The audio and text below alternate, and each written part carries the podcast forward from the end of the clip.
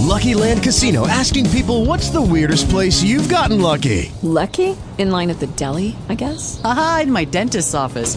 More than once, actually. Do I have to say? Yes, you do. In the car before my kids' PTA meeting. Really? Yes. Excuse me, what's the weirdest place you've gotten lucky? I never win and tell. Well, there you have it. You can get lucky anywhere playing at LuckyLandSlots.com. Play for free right now. Are you feeling lucky? No purchase necessary. Void where prohibited by law. 18 plus. Terms and conditions apply. See website for details.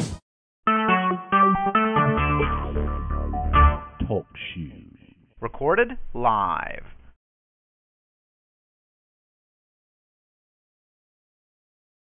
You're listening to the Jam Radio Network with Minister Kenneth Jenkins.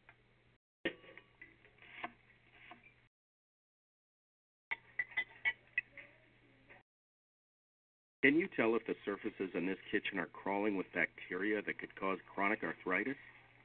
Listen. Can't, can you? You can't see it either. Wash surfaces, utensils, and hands frequently with soapy water while preparing food, especially when handling raw meats or eggs. Raw food may contain bacteria that can make you very sick, or worse. One in six Americans will get sick from food poisoning this year, and roughly 3,000 will die. But you can keep your family safer by cleaning with soap and water as you go. Learn more about this and other important information. Check your steps at foodsafety.gov. That's foodsafety.gov. A public service announcement brought to you by the U.S. Department of Agriculture, the U.S. Department of Health and Human Services, and the Ad Council. 30 years after his last march in a college band, parade enthusiast Fred Diaz took a big step.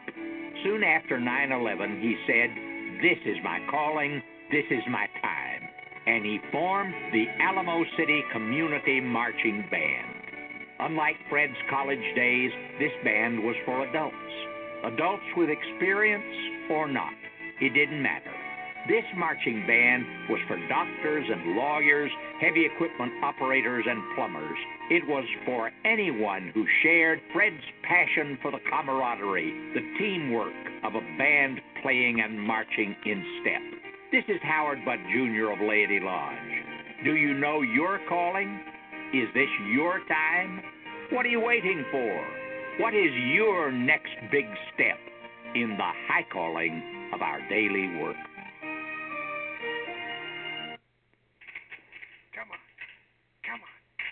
Laptops, MP3 players, cameras, video games, cell phones. In times like these, schools can become a shopping mall for thieves. Don't become a victim of crime. Leave your valuable stuff at home, and if you do have to bring them to school, keep them with you. Write down their serial numbers, and don't flash expensive items around. Be smart. If you have something cool, there's a good chance someone else will want it too. Keep cash and ATM cards in a secure place, and never give anyone your PIN number. And don't leave your school bag lying around where it can become a temptation to someone else.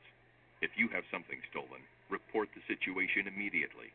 The sooner you tell someone, the better the chance you'll get it back. Visit ncpc.org to learn more about how to prevent school theft.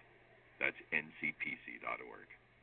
A message from the U.S. Department of Justice, National Crime Prevention Council, and the Ad Council. This is Morning Inspirations with Minister Kenneth Jenkins.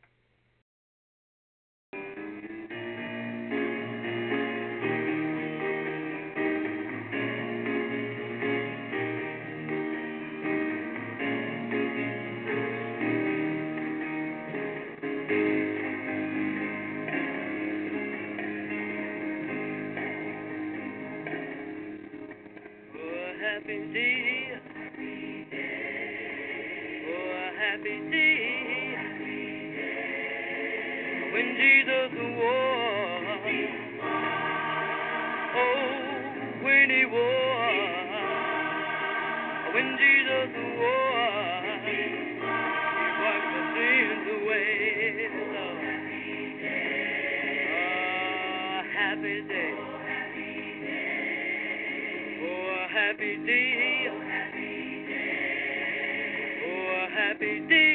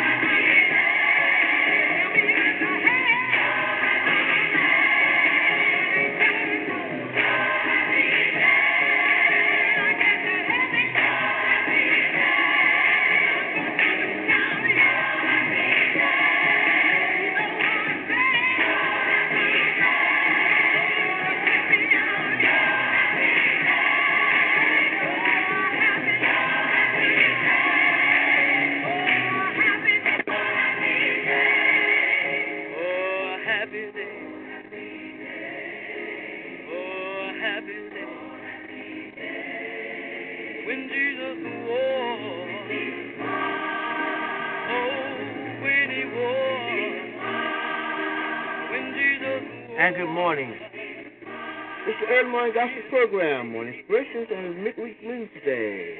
Good morning to you and yours.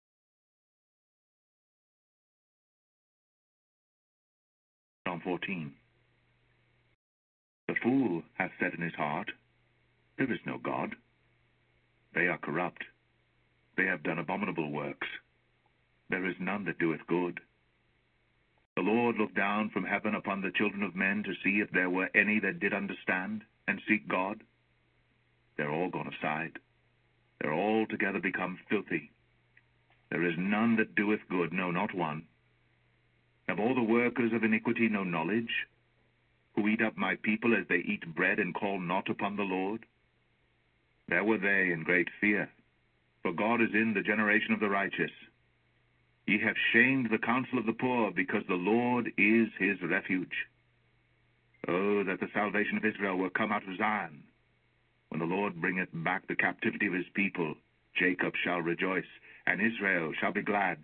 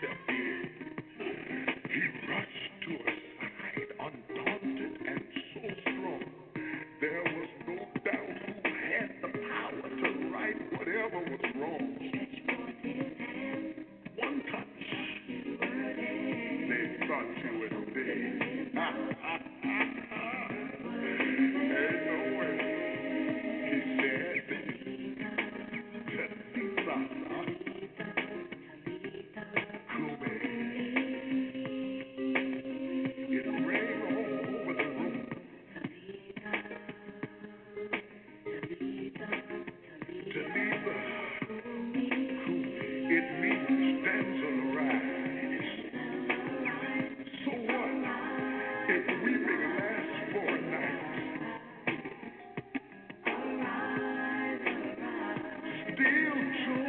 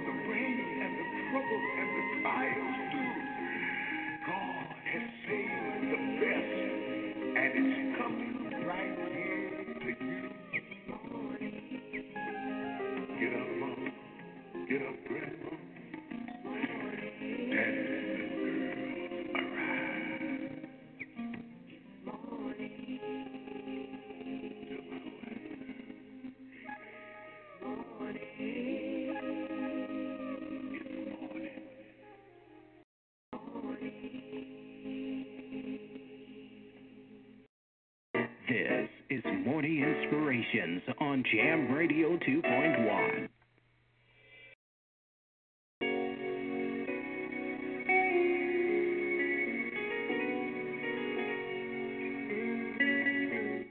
Good morning. This is the Early Morning Gospel Program.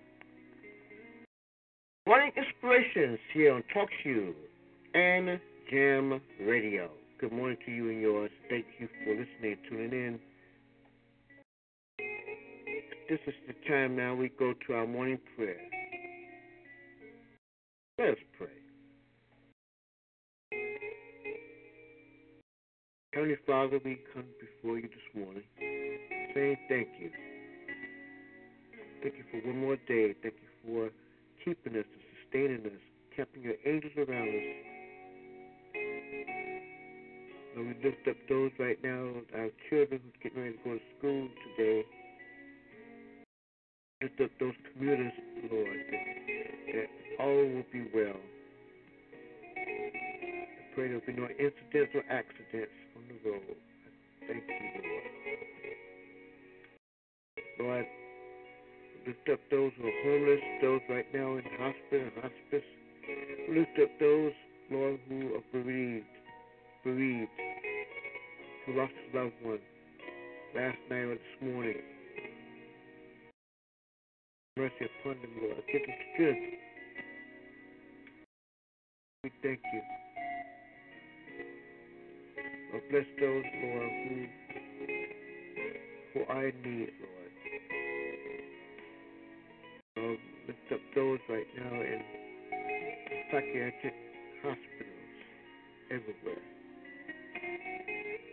Lift up those right now who who are behind prison walls. Lift up uh, those members of those missions, one mission, Lord. We pray that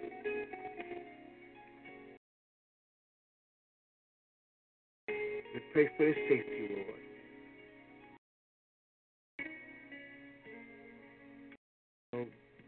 Our family, our friends, our church family, our neighbors, Lord. I pray for every pastor, every minister, every missionary.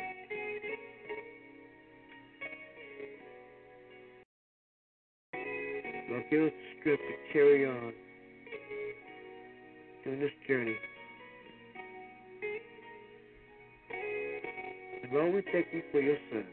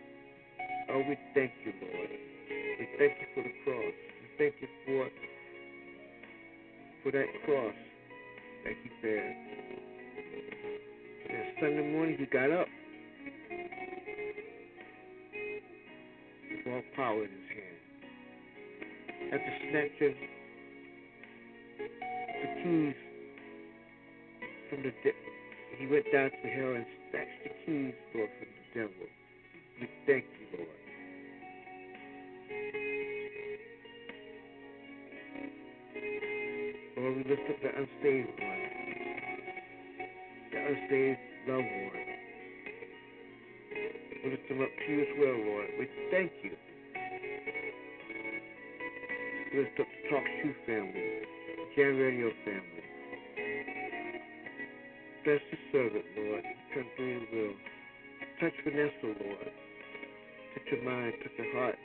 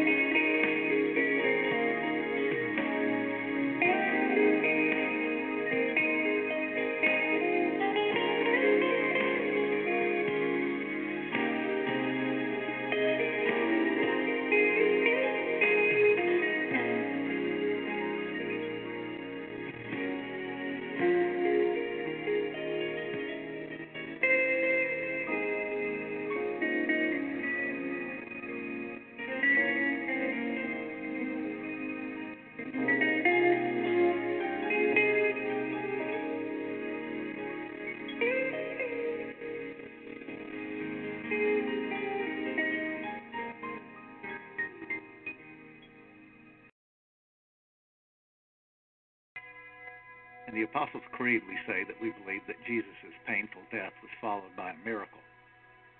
We believe in God the Father Almighty. We believe in Jesus Christ, his only Son, our Lord. He suffered under Pontius Pilate, was crucified, died, and was buried.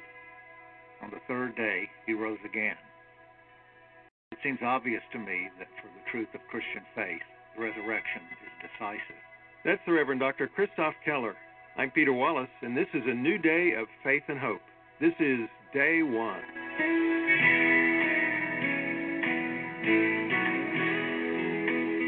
Welcome to Day One, the weekly program that brings you outstanding preachers from America's mainline Protestant churches, sharing insight and inspiration from God's Word for your life.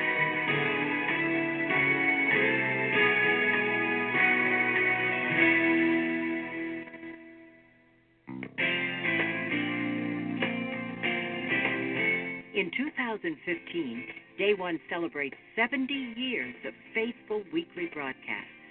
Now, here's our host, Peter Wallace, to introduce today's preacher. Thanks, Sherry. As we celebrate Easter and the resurrection of the Lord, we're pleased to welcome back the Reverend Dr. Christoph Keller III, who since early last year has been serving as interim dean and rector of Trinity Episcopal Cathedral in Little Rock, Arkansas. Chris is a graduate of Amherst College and earned his Master of Divinity from the Episcopal Divinity School. He also received a Doctor of Theology degree in Anglican Studies from General Theological Seminary. Chris, thanks for being with us again and a happy Easter to you. Thank you, Peter, and happy Easter to you. Last week you introduced us to Trinity Cathedral, where you serve in Little Rock. What have been the highlights for you there as you've been serving as their interim dean? There's a personal piece of it that's uh, been a highlight. My wife Julie and I were married in Trinity Cathedral in uh, 1978, and so it's and we actually met in Hmm. Sunday school there as teenagers. Huh. and uh, so it's been a returning home. It's um, community. Both of us have lived in Little Rock most of our lives, and it's a community that's full of people that we just care about. So a lot of it's uh, been reconnecting with uh, with friends in a new way. it's been um, meaningful to me vocationally in that um, after 16 years in parish ministry, I left in 1998 to go back to graduate school.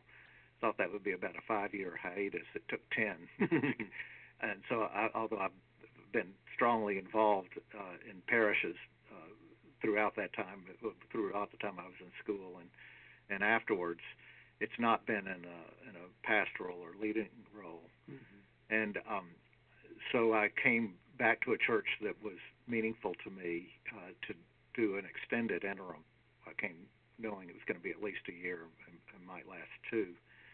It was a church that was um, had experienced some turmoil and was in some financial difficulty, and so I got to try out my old uh, skill set mm-hmm. in uh, in leadership and parish development and um, uh, re-engage uh, in the day-to-day aspects of pastoral ministry and um, I think that uh, I hadn't expected to do that again, and I'm glad that I got called to do that again. Mm. It's, um, I, I, even when I went off to graduate school, I still have always thought of myself vocationally a priest first, a scholar 2nd mm-hmm.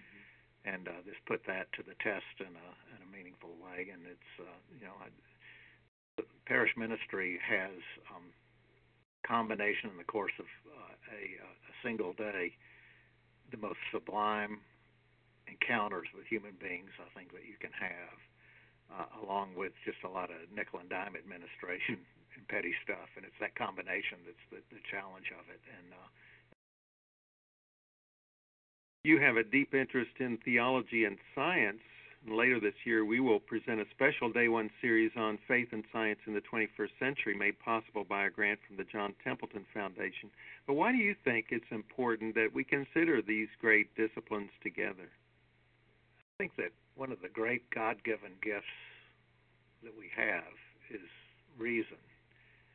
And reason is not satisfied if the different parts of our life don't fit together. We can't split our knowledge of one thing from our knowledge of something else and mm-hmm. say, well, those two things they just they're they're separate and they don't have anything to do with each other. So it's not just the case that uh, theology and science or faith and science we need to affirm that they're not in some fundamental conflict, which is important enough, but it's that they have to be integrated. I mean, we're not going to be satisfied until we have a comprehensive understanding of the world around us, why we're here, and what our responsibility is in light of that understanding. And Christian faith is, if nothing else, a comprehensive understanding of why we're here and what our responsibility is.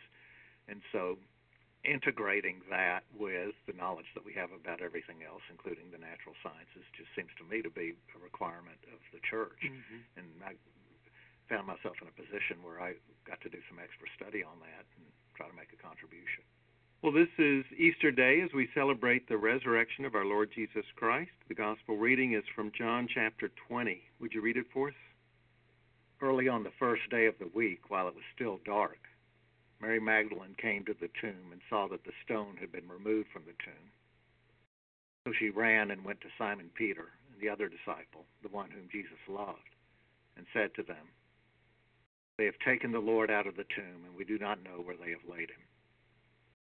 Then Peter and the other disciples set out and went toward the tomb. Two were running together, but the other disciple outran Peter and reached the tomb first. He went down to look in and saw the linen wrappings lying there, but he did not go in. Then Simon Peter came, following him, and went into the tomb. He saw the linen wrappings lying there, and the cloth that had been on Jesus' head not lying with the linen wrappings, but rolled up in a place by itself. Then the other disciple who reached the tomb first also went in. He saw and believed, for as yet they did not understand the scripture that he must rise from the dead. Then the disciples returned to their homes. But Mary stood weeping outside the tomb. As she wept, she bent over to look into the tomb, and she saw two angels in white sitting where the body of Jesus had been lying, one at the head and the other at the feet. They said to her, Woman, why are you weeping? She said to them, They have taken away my Lord, and I do not know where they have laid him. When she had said this, she turned around and saw Jesus standing there, but she did not know that it was Jesus. Jesus said to her, Woman, why are you weeping? Whom are you looking for? Supposing him to be the gardener, she said to him, Sir, if you have carried him away, tell me where you have laid him, and I will take him away. Jesus said to her, Mary. She turned and said to him in Hebrew, Rabboni, which means teacher. Jesus said to her, Do not hold on to me, because I have not yet ascended to the Father. But go to my brothers and say to them, I am ascending to my Father and your Father, to my God and your God. Mary Magdalene went and announced to the disciples, I have seen the Lord. And she told them that he had said these things to her. Chris, we look forward to hearing your Easter sermon entitled Veritas. Thanks for being with us. Peter, it's my pleasure. And if you'd like to listen again to today's program or read or share a transcript of Chris Keller's Easter sermon, visit our website at dayone.org. Or for a free printed sermon transcript, call us toll free at 888 411 DAY1.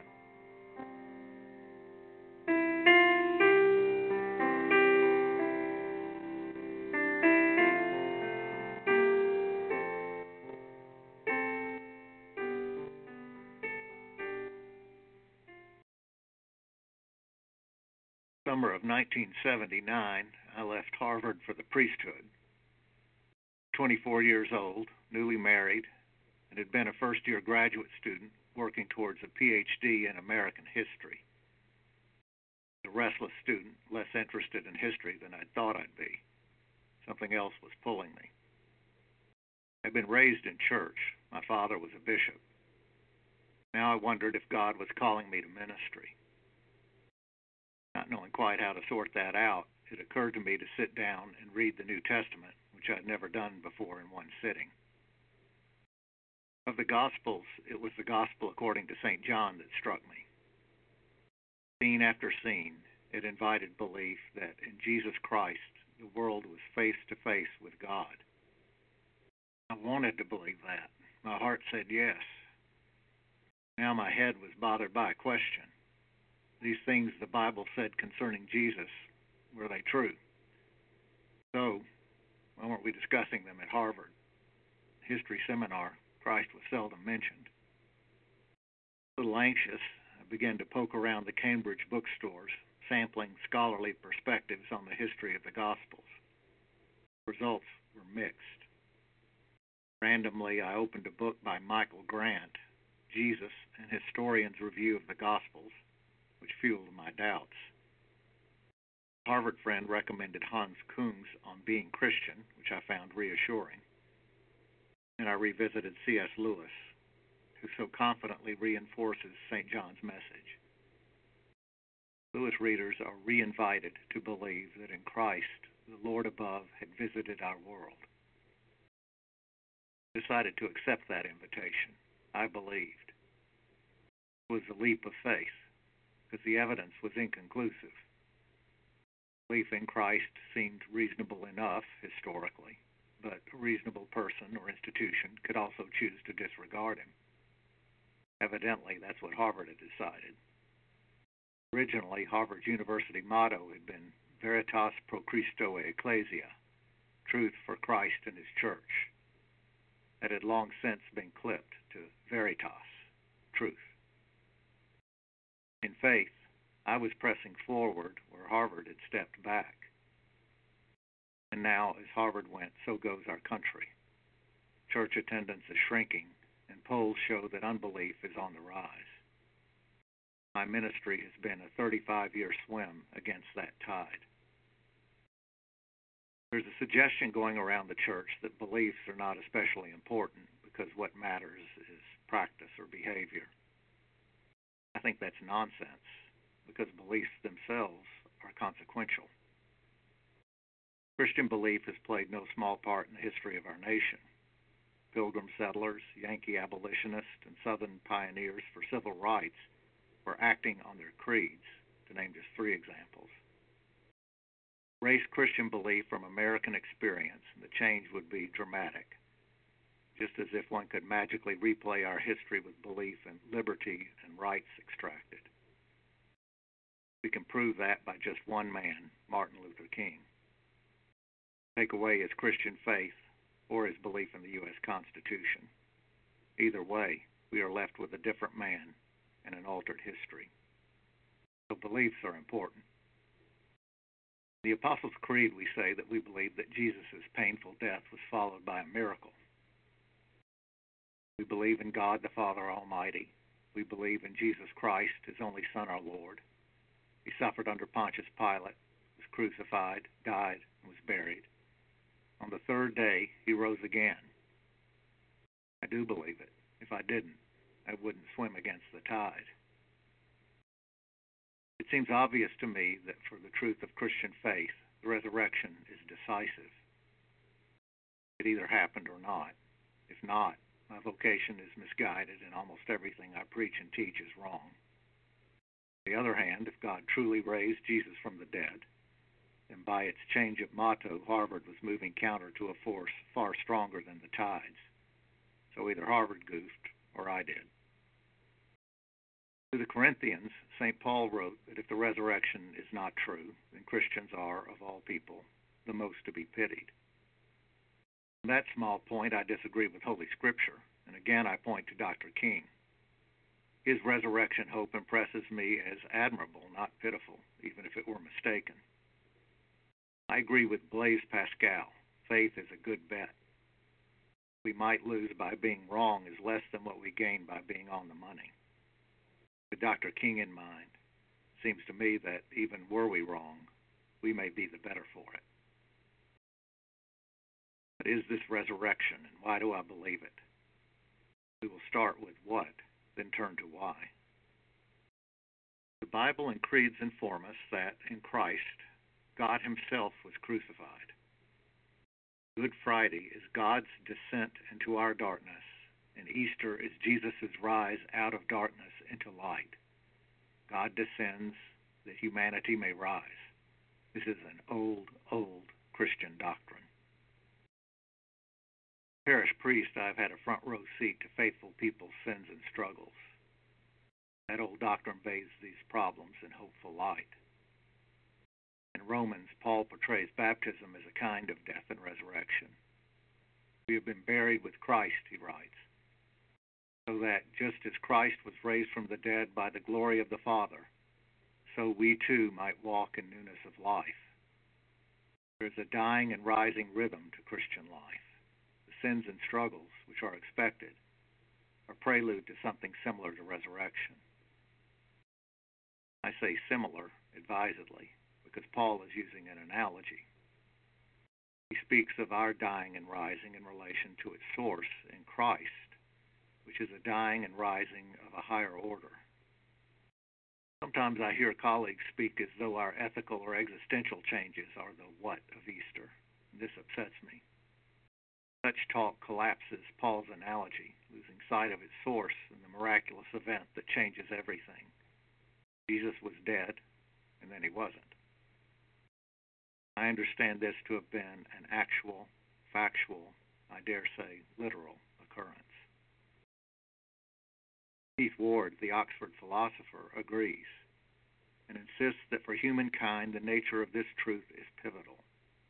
Writes, It is only if the resurrection is actual that the life of a crucified man can show not just that self sacrifice has a certain tragic, useless nobility that being itself is to be trusted, since death, however cruel, is not the end. I believe that. Why? Part of it is history. I do understand the resurrection as an historical event, though some fine historians will say otherwise. Diarmaid MacCulloch, for example, has written that the resurrection is not a matter which historians can authenticate. It is a different sort of truth or statement about truth. Yes, it is a different sort of truth, but it is a truth that is said to have once appeared in history. Borrowing the phrase from T.S. Eliot, the resurrection was a moment in and out of time. Raymond Brown, the great Catholic biblical historian, said that this is why scholars should investigate it. Brown did investigate it, deciding, as he put it, that the biblical evidence, even when reevaluated by current scientific methods, continues to favor the idea of a bodily resurrection. Brown wrote that in 1974 in a little book titled The Virginal Conception and Bodily Resurrection of Jesus. More recently, important books by N.T. Wright, Craig Keener, and Christopher Bryan have come to the same conclusion. Christian claim that Jesus' resurrection was an actual event needs solid historical support, and it has it. So history is important. But the reasonableness of Easter faith also draws from non historical material, which is important too because all knowledge is connected. Truth isn't like a box of straws, one isolated tube for science, and one for math, and another one for history. It is like a spider web, each segment connected to the others in a complex pattern. Belief in Easter fits within this wider web of belief and knowledge To illustrate that point, I am thinking now about America, beginning with Thomas Jefferson and John Adams' founding faith in a purposeful creator, the rights, liberty, and happiness of human beings is important. And Abraham Lincoln's conviction that for the wrong of slavery, the United States had fallen under divine judgment. Martin Luther King's trust that the arc of the moral universe bends towards justice. Connect some dots given the founder's creator and Lincoln's judge, King's belief in history's moral bent is logical. No great leap to faith in Jesus' resurrection. This is the kind of intervention we could expect from a morally concerned creator whose eye is on the happiness of humans, keeps a hand on history. Philosophers call this holistic epistemology one belief is supported by the others, and all are strengthened by the whole. Support is mutual. Christ's resurrection validates our noblest American convictions, proving that our founders' revolutionary dreams were more than power plays or wishful thinking. Truly onto something, as was Lincoln when he asked the crowd listening to his famous Cooper Union speech to trust that right makes might and in that faith to dare to do their duty. With Christ in mind, we see the dying and rising rhythm in our national life. We expect the sins and struggles as prelude to something similar to resurrection. As we saw with Dr. King, Easter faith builds hope for American renewal. Many and varied, then, are the reasons to believe in Jesus' resurrection, and they come at us from all directions. When I was young and considering the priesthood. I didn't see this. Thank God I didn't need to. My heart was hopeful. For me, that was just about enough convincing. Still is. Karl Barth said, God doesn't convince us to believe by arguments. Rather, God persuades by giving us joy. He gives us joy by being beautiful. My childhood until now, I've never doubted that the Easter gospel is a thing of beauty. John shows us Mary at the tomb, disconsolate. With strangers standing there, she whimpers, They've taken my Lord, and I don't know where to find him. Mary stands for everyone who was ever hopeless. She doesn't know it. She is face to face with God. Stranger answers, Mary, and her eyes are open. Who imagined truth would be so beautiful? Almighty God, who through your only begotten Son, Jesus Christ, overcame death opened to us the gate of everlasting life. Grant that we who celebrate with joy the day of the Lord's resurrection may be raised from the death of sin by your life giving Spirit. Through Jesus Christ our Lord, who lives and reigns with you and the Holy Spirit, one God, now and forever. Amen.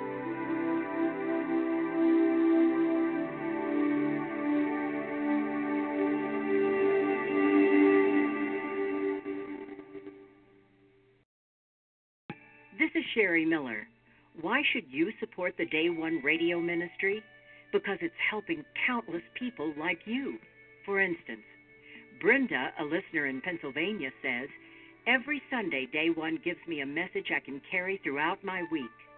Mike in Minnesota says, There's not another program like Day One. It allows you to hear the Word of God from so many gifted voices. Please give generously so Day One can continue to proclaim this much needed message on the radio and online. Mail your gift to Day One, 2715 Peachtree Road, Atlanta, Georgia 30305. That's 2715 Peachtree Road, Atlanta, Georgia 30305. Or call us at 1 888 411 DAY1 or give securely online at day1.org. On behalf of everyone at Day One, thank you for your support.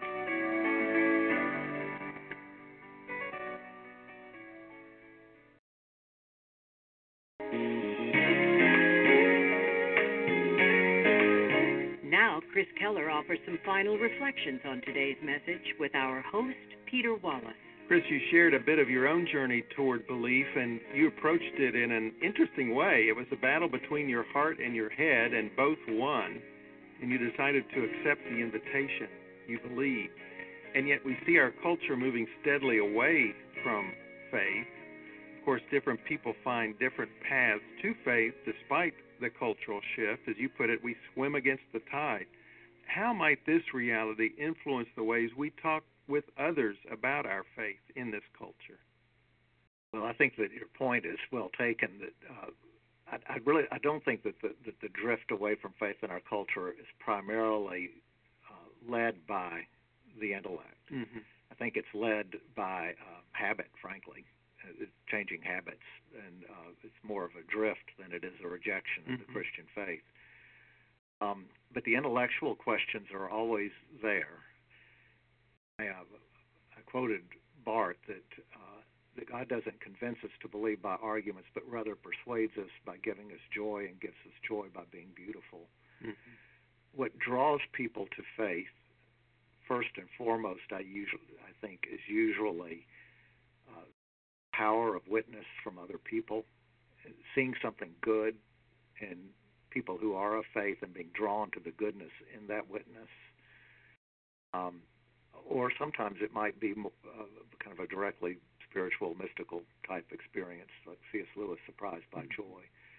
Uh, so I think that those are the primary ways that the church reaches people. But then, as happened with me, when you're drawn to it, then you then the questions start to to rise, and you want to know, well, does this make sense, and can, can it be true? Mm-hmm. And I think that's where the, the church needs to be ready with the um, Aquinas saw theology's role in that was to remove stumbling blocks mm-hmm. and to and to help with the questions. We don't put an end to the questions; we're just not made that way. But uh, but to be ready with uh, an understanding of how these how, you know, the important questions that that we have have been in many cases have been thought through in helpful ways centuries ago, and in other cases just recently. And you helped us wrestle with two key questions concerning faith. What is the resurrection, and why do I believe? For the what, you put it simply Jesus was dead and then he wasn't. You understand this to have been an actual, factual, even literal occurrence. So then the why question why do you believe that? Would you say more about how each of us might wrestle with this why question? Why believe in the resurrection? I'm not sure whether this is true for all people in all times and places, but it seems to be true for us that the first piece of that is an historical question. Is the evidence there in and around the Bible that would give us reason to suppose that this is not just a made up story uh, or an hallucination that some people had? And um, the scholarship around that is helpful to faith in that it, it it gives us strong reason to recognize that it's not a made up story.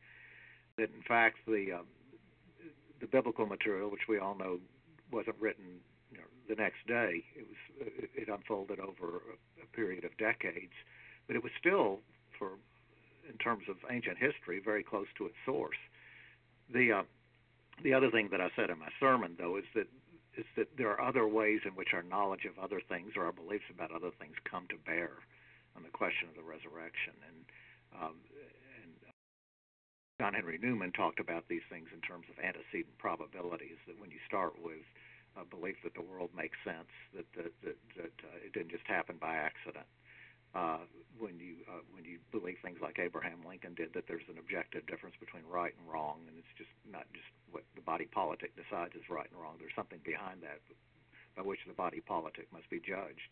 When you start adding two or three of those beliefs together, you start coming uh, t- together with a, a notion of a very purposeful universe, and the resurrection is so consistent with that, and in fact, it validates it. Chris Keller, the Lord is risen. The Lord is risen indeed. Hallelujah. Thank you for being with us. Thank you, Peter. Day One is the voice of America's mainline Protestant churches. Visit us online at dayone.org. Our program is recorded and edited by Donald Jones and produced by Peter Wallace. Thank you for joining us. I'm Sherry Miller wishing you all God's blessings on day one and forever.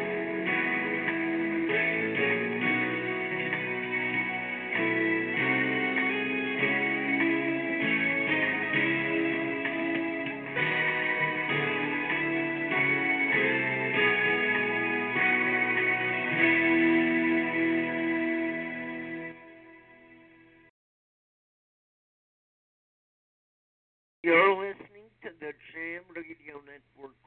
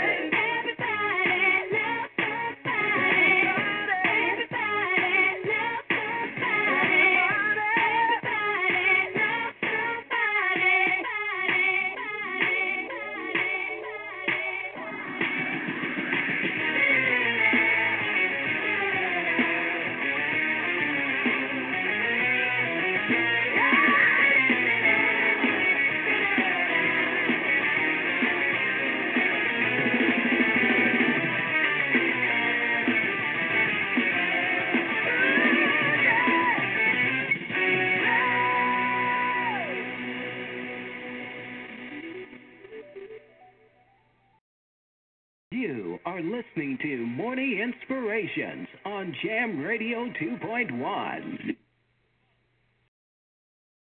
I want the people to know that it saved my soul, but I still like to listen to the radio. They say rock and roll is wrong, we'll give you one more chance. They feel so good, I gotta get up and dance. I know what's right, I know what's wrong. I don't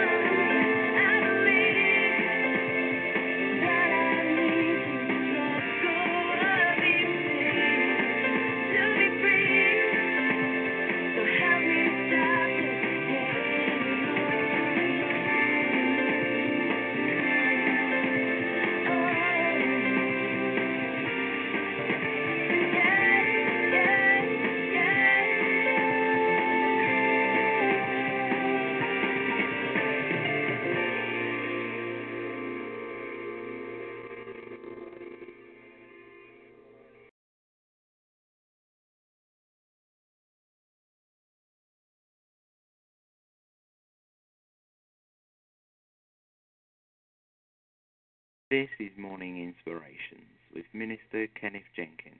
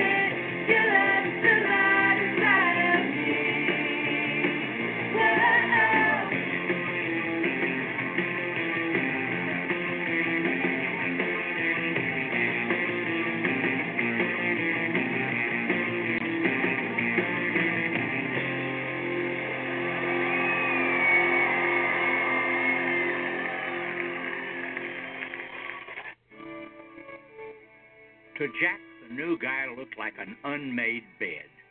Slacks with no crease, shoes scuffed, hair messy. The guy's shirt style was perfect for 10 years ago. Yet, other than his rumpled appearance, the new guy looked to be on the fast track. The bosses gave him one plum assignment after another. This confused Jack, and he challenged the manager. It's simple, the boss said. This guy's work is outstanding. Best on the team. You can help someone look good. It's hard to find someone who is good. This is Howard Butt Jr. of Laity Lodge. It's true that looks matter, but our ultimate goal is performance. Appearances can deceive, but excellence never will in the high calling of our daily work. Over there, over there's the water. Whoosh, whoosh. And look at all this stuff I'm standing on. It's called sand, and it's everywhere. This woman may sound silly to you and me. It's made up of little tiny pieces of rocks. Teeny little pieces of rocks. But to her two year old son exploring the world around him, she makes perfect sense. How does it feel when you touch the sand?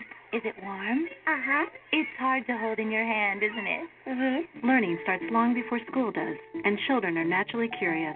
They want to learn. So follow their lead. Take simple, everyday moments like sorting laundry or playing on the beach and turn them into learning moments. Is this water? No. Very good. This is sand. Oh, no, no, it's not food. It's sand. We don't eat sand. Turn everyday moments into learning moments. Find out how at bornlearning.org, brought to you by United Way and the Ad Council.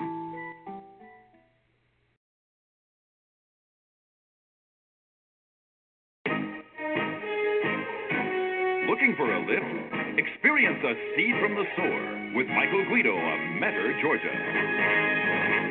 One night I saw an old friend who was so lit up that I could read by him. He was staggering from car to car, and I asked, Are you lost? No, he mumbled, but my car is. There are many like him who are lost and they won't admit it. If you have wandered away from the Lord, you're lost. But you don't have to find him. He has come to find you. You're no further than one step from him. That one step is turning around. When you turn around, you find yourself in the arms of Christ, who loves you and longs to save you. Turn around now. For your free copy of Dr. Guido's daily devotional, Seeds from the Sower, write The Sower, Metter, Georgia, 30439. Visit us on the web at thesower.com.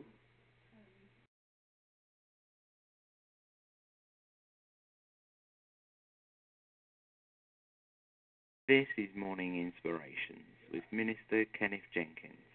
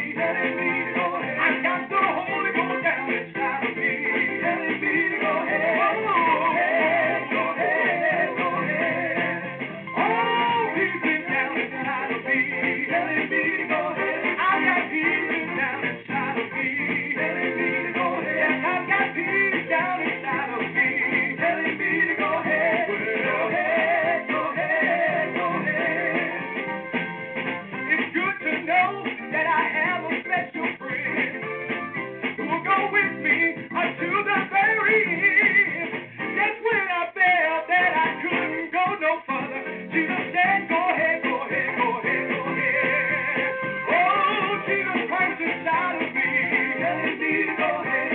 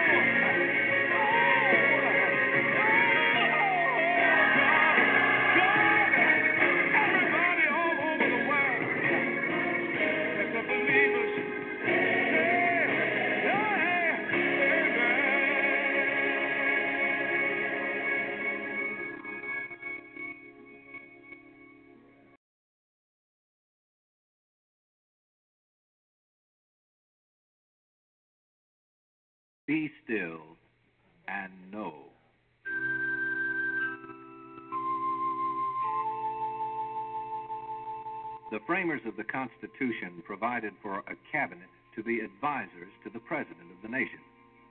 They recognized that it would be beyond the ability and wisdom of any man to conduct the affairs of the government without counsel. For the conduct of most business enterprises and institutions of every kind, similar provisions are made for executive committees and boards of directors to advise their governing heads.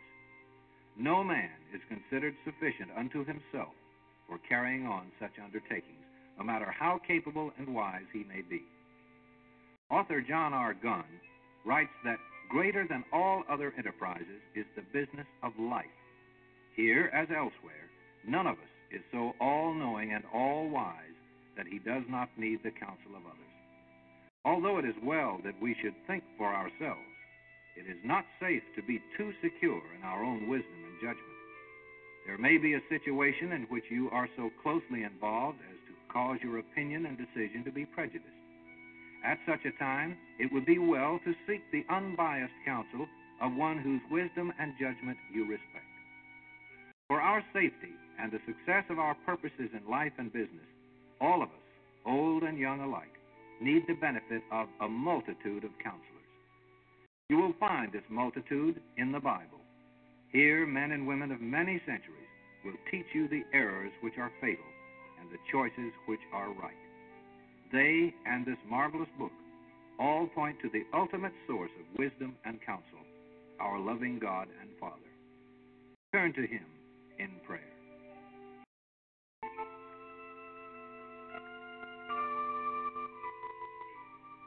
Be Still and Know, produced for the Presbyterian Church in the United States, closes with these words from Proverbs Without counsel, purposes are disappointed, but in the multitude of counselors, they are established.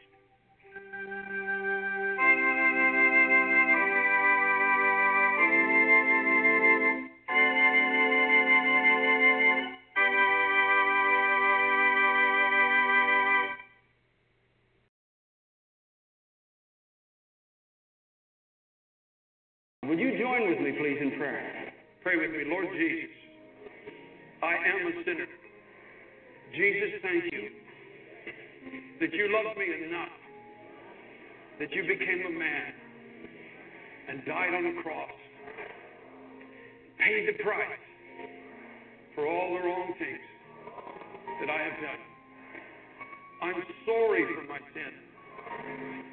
It's my sin that put you on that cross. And I'm sorry.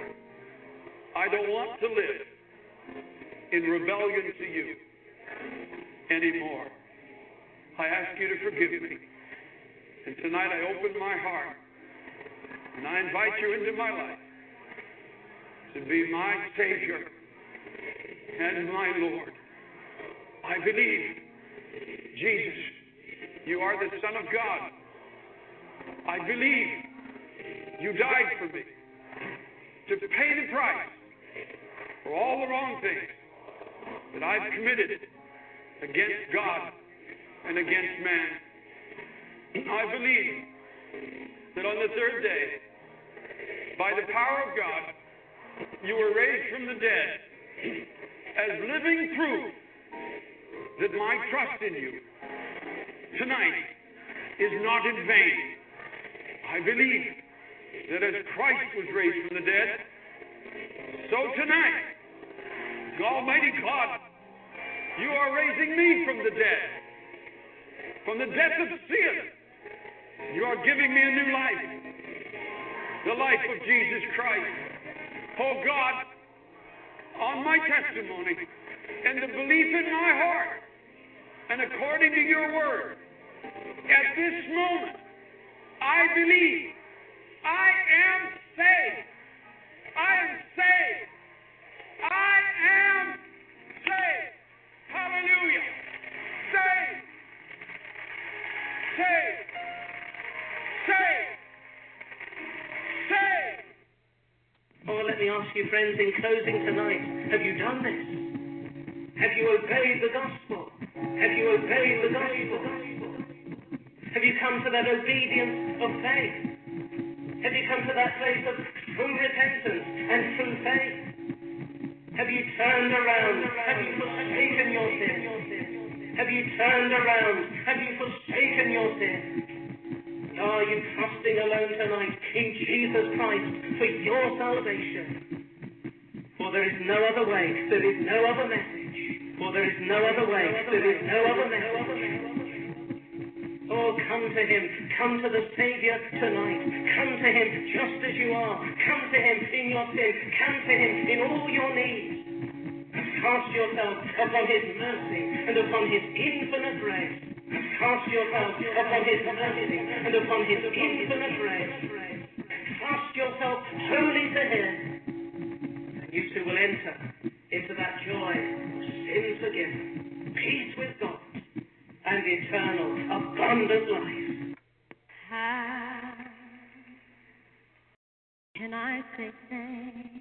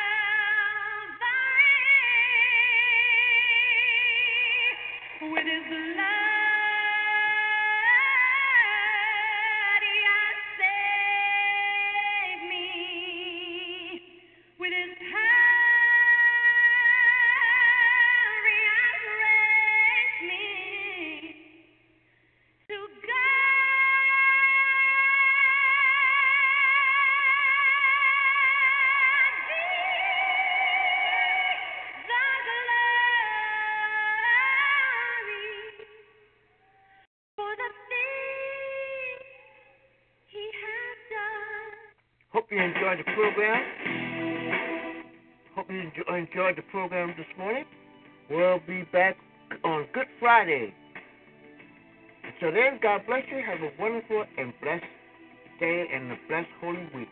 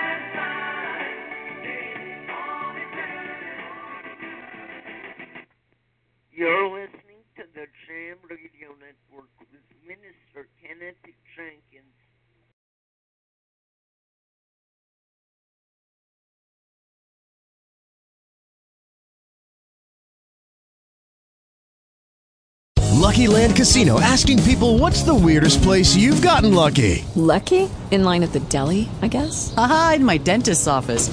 More than once, actually. Do I have to say? Yes, you do. In the car before my kids' PTA meeting. Really? Yes. Excuse me, what's the weirdest place you've gotten lucky? I never win and tell. Well, there you have it. You can get lucky anywhere playing at LuckyLandSlots.com. Play for free right now. Are you feeling lucky? No purchase necessary. Void where prohibited by law. 18 plus. Terms and conditions apply. See website for details.